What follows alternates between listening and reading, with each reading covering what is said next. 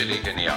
Feierabenddialoge zur Marke, Marketing und Business. Hören Sie heute. Herzlich willkommen zu einer weiteren Folge Fakten der Woche oder Firma der Woche. Kommt darauf an, was der Pierre uns mitgebracht hat. Und ich natürlich, ähm, genau. Heute wollen wir euch wieder eine Firma vorstellen oder einen Fakt vorstellen. Ich habe was mitgebracht, Pierre. Ich denke, du hast auch was dabei. Natürlich, lass dich nicht alleine alles sagen. Hi Leute. Ich würde es einfach so machen, dass wir Pierre seine Stimme auch ein bisschen schon, dass das heute ein bisschen schneller geht. Ähm, ich fange mal an. Ich habe heute ähm, meinen Fakt mitgebracht. Ähm, ja, es geht um die bekannte Firma aus Winnenden, ähm, Kercher. Kercher ist höchstwahrscheinlich jedem ein Begriff. Und was für mich interessant war zu Beginn des Jahres, ist, dass die Firma negativ aufgefallen ist. Und zwar nicht direkt, sondern eher indirekt. Es geht Mhm. mir um die, um die, um die bekannte Sache. Also ich habe schon öfters gehört, wenn man irgendwie ja was Hartnäckiges gesehen hat, hat man gesagt, komm, holst den Kercher und kercherst das weg. Es hört sich ja eher positiv an. Also es ist wie, wie das Wort Tempo ein bisschen so ein allgemeiner Begriff geworden. Und ähm, da ist der, mir der französische Wahlkampf aufgefallen. In diesem Wahlkampf ähm, im aktuellen Wahlkampf wurde das Wort wieder verwendet, aber eher im Zusammenhang mit ähm, ja, Problemviertel säubern. Da hat nämlich eine französische Politikerin, äh, die Präsidentin werden will, ich versuche mal den, den Namen auszusprechen, äh, Valérie Perses, Perserese. ähm, genau. Sie ist eine ja, Politikerin, die äh, hier wieder um das Problemviertel in Frankreich geredet hat und auch hier wieder gesagt hat, wir holen den Kercher wieder raus. Besonders interessant ist, ähm, dass dieses Wort schon mal von dem ehemaligen Innenminister von Frankreich 2005 genutzt wurde, ähm, vom Sarkozy. Der hat damals auch gesagt zu dem Problemviertel, wir holen den Kercher und beseitigen dieses Problemchen. Und da hat sich natürlich deutlich die Firma Kercher dagegen gewehrt und äh, versucht natürlich alles Mögliche, dass das Wort nicht wiederverwendet wird. Aber man sieht jetzt 2005 und jetzt 2022 wird dieser Begriff immer wieder im französischen Wahlkampf genutzt, was ich sehr krass finde für eine Firma, die sich ja höchstwahrscheinlich nie so gedacht hat, äh, sich gegen ähm, ja, Beseitigungen äh, ja, benutzt zu werden, besonders ja, als eine Reinigungsfirma, besonders damit dann zu rechtfertigen, höchstwahrscheinlich den Wasserwerfereinsatz oder ähnliches, was man natürlich nicht schön finden sollte. Ja, Genau. das ist schon echt krass. Also ich, ich wusste das nicht, muss ich sagen. Ähm, etwas Kerchern ist für mich wirklich so wie so ein Kunstwort, ein, ein Jugendbegriff, so äh, etwas Kerchern. äh, Das hatte ich nie in Verbindung mit äh, ja, Auslöschung von irgendwelchen Problemvierteln, Menschen etc. Äh, in Verbindung gebracht. Ich muss aber auch sagen, andersrum gibt es das auch. Kercher ist tatsächlich seit vielen Jahren die einzige Firma in den USA, die den Monument Valley säubern darf. Also nein, nicht Monument Valley macht keinen Sinn, aber es gibt doch diese in Stein gehauene Gesichter der Präsidenten, Mhm, wo Herr ja. Trump unbedingt dazugehören wollte. So, und Kirche ist seit vielen Jahrzehnten mit Fachpersonal die einzigen, die diese Steine säubern dürfen mit dem Kercher. Interessant, interessant. Ja, es ist einfach ein Markenprodukt, ähm, was natürlich auch für Qualität steht. Ja, und das ist Winnenden, im, im Herzen Baden-Württembergs sozusagen. Übrigens, kleine Fun Fun Fact zu Winnenden. Äh, Winnenden hat das, nein, falsch rum. Es gibt das Autokennzeichen WN, also Wilhelm Norbert. Und wenn Mhm. man Außenstehende, die weiter weg wohnen, fragt, was WN bedeutet, sagen sie meistens Winnenden. Ich weiß nicht, wann das kam und unter welchen Umständen, aber WN ist eigentlich Weiblingen. Und Weiblingen ist auch schon falsch, weil der Kreis Rems-Murr-Kreis heißt. Also eigentlich muss es RMK heißen. Für, ich muss zugeben, für mich war das eine Zeit lang auch das äh, Winnenden, obwohl ich aus der Gegend komme. Ja, man, man befasst sich ja, wenn man sieht das WN, man ste stellt es ja nicht äh, in Frage, vielleicht auch, weil Winnenden einfach ein bisschen bekannter ist, vor allem halt durch die Negativschlagzeilen des, des bekannten Amoklaufs vor Ort. Ähm, Da Ja. hat Weibling jetzt äh, vielleicht nicht so äh, große äh, ja, Aufmerksamkeit genossen. Ja, das stimmt. Ja. Wobei ich sagen muss, ich finde es, es gibt ja, wie gesagt, wenige Landkreise in Deutschland, die ein eigenes Autokennzeichen haben, das so unpassend ist. Meistens kannst du ja, wenn du ein Auto hast und das fährt vor dir her, entweder ableiten, was das bedeutet, oder du hast dann, wenn du es gehört hast, verstanden, aber der Rems-Murr-Kreis mit WN abzukürzen, bloß weil Weiblingen die Hauptstadt des Landes, Landkreises ist. Das ist schon, da musst du über fünf Ecken denken, rauszufinden, warum WN Rems-Murr-Kreis heißt. Ja, aber Also, wird ne? nicht als Kennzeichen die, die, die Landeshauptstadt genommen, also wie Landkreis Esslingen wird halt Esslingen genommen und im ja, Landkreis Stuttgart wird halt Stuttgart genommen, aber Landkreis Rems-Murr gibt es ja keinen Ort, der Rems-Murr heißt. Ja, ja, richtig, da ist schon der Fehler. Also, weißt du, dann müsste halt das Ganze halt auch wirklich Landkreis Weiblingen heißen und nicht Rems-Murr-Kreis. Boah, Ich weiß nicht, ob du damit jetzt einige, ja, ob du da jetzt nicht einigen auf den Schlips äh, läufst, denen das zu ändern. Ja, ich, ich weiß ja auch, dass zum Beispiel, ähm, das ist, passt überhaupt nicht hier rein, aber der Rems-Murr-Kreis ist ja eine Runde größer, also einer der Mhm. größten Landkreise Baden-Württembergs. Und äh, auch der hat sich schon kennzeichenmäßig, kennzeichenmäßig dezimiert, weil zum Beispiel Backnang, was ein bisschen weiter außerhalb von Weiblingen ist, wieder das eigene Kennzeichen bekommen hat. Die hatten 70er ihr Kennzeichen Mhm. BK, dann wurde es integriert in WN und seit, ich glaube, 2010, 12 kannst du wieder BK als Autokennzeichen nehmen. Also da, da ist ein ewiges Hin und Her. Aber lassen wir das. Bei uns doch auch. Bei uns kannst du jetzt auch Nürtingen nehmen. Also Esslingen war ja eigentlich der Landkreis und jetzt haben wir auch das Kennzeichen Nürtingen. Obwohl es auch. Landkreis Esslingen ist. Also es kommt einfach mehr, weil vielleicht die Kennzeichen ausgehen. Ja, am meisten Spaß habe ich immer mit Leuten, die NU für Nürnberg halten.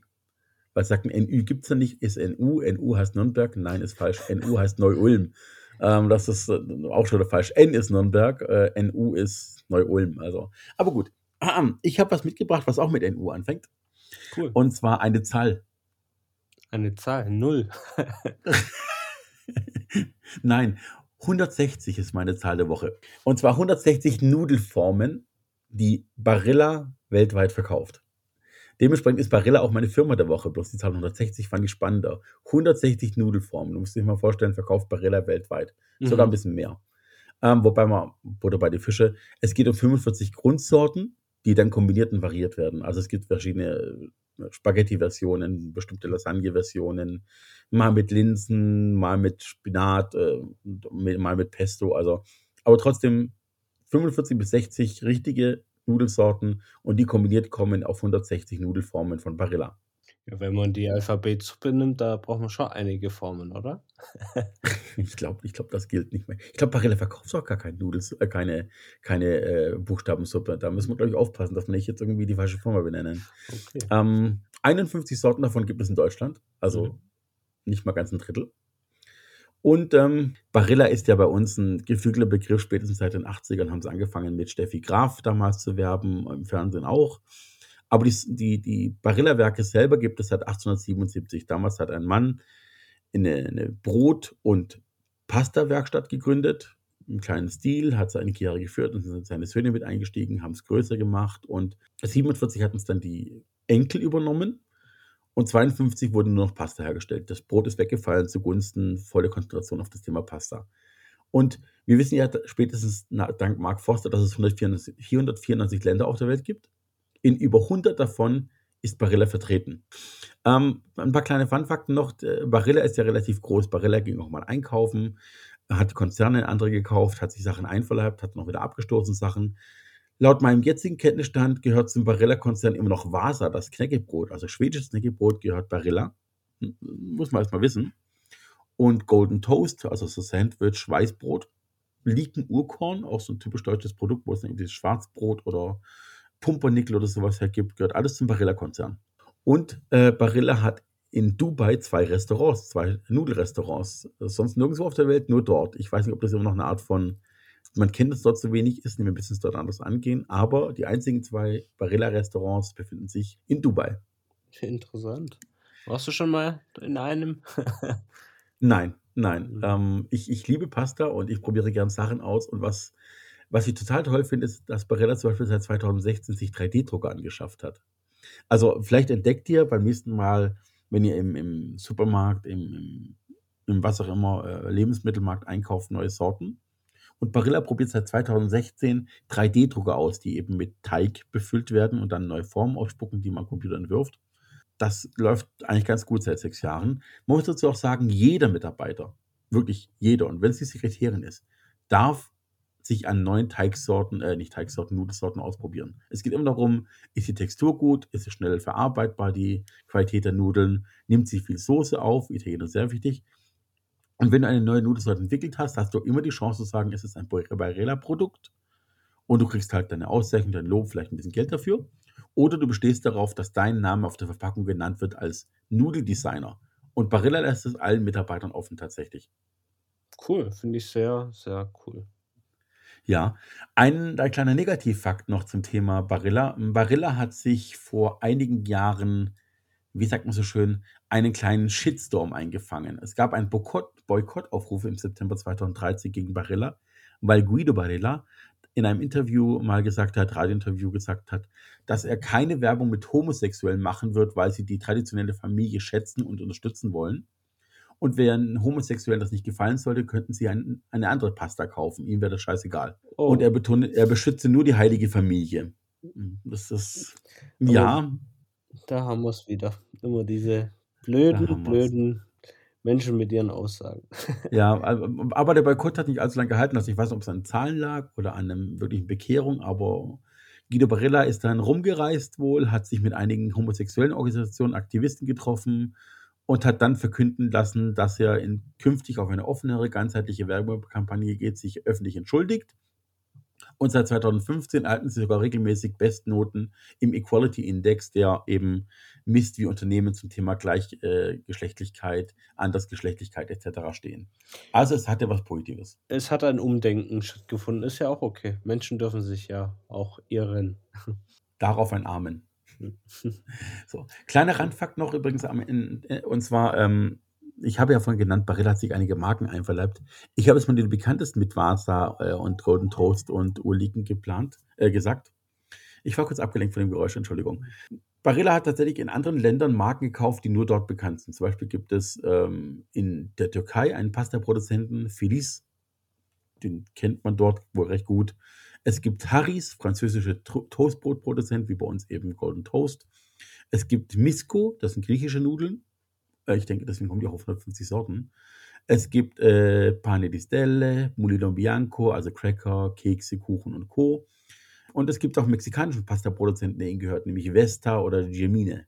Hm. Und ähm, die sind also auf der ganzen Welt eben vertreten mit Eigenmarken oftmals, um sich eben nicht komplett wieder bei Null erfinden zu müssen, sondern einfach im Markt einzusteigen mit den jeweiligen Produkten. Und ein Ausreißer ist die Academia, ist die Academia Barilla, also eine Koch- und Gastronomieschule, um Menschen beizubringen, wie man Nudeln richtig kocht als Gastronom. Das ist auch cool, dass man sich da noch mehr und mehr spezialisiert. Ich meine, die könnten ja auch nur Nudeln verkaufen, aber dass sie ja auch dieses Restaurant haben oder dass sie ja so eine Schule anbieten, finde ich echt sehr cool, weil dann merkt man, dass sie es nicht nur verkaufen, sondern sie leben es auch ein Stück weit. Ja, das muss man ihnen lassen. Unabhängig von irgendwelchen Aussagen von irgendwelchen Geschäftsführern, Enkeln und Urenkeln. In der vierten Generation übrigens inzwischen geführt. Seit 1877. Sehr schön. Ja, gut, dann äh, kann ich eigentlich schon abmoderieren. Das war es jetzt schon mit der Faktenfolge und wir freuen uns auf die nächste Folge. Seid gespannt und bis zum nächsten Mal. Ciao. Ciao, ciao.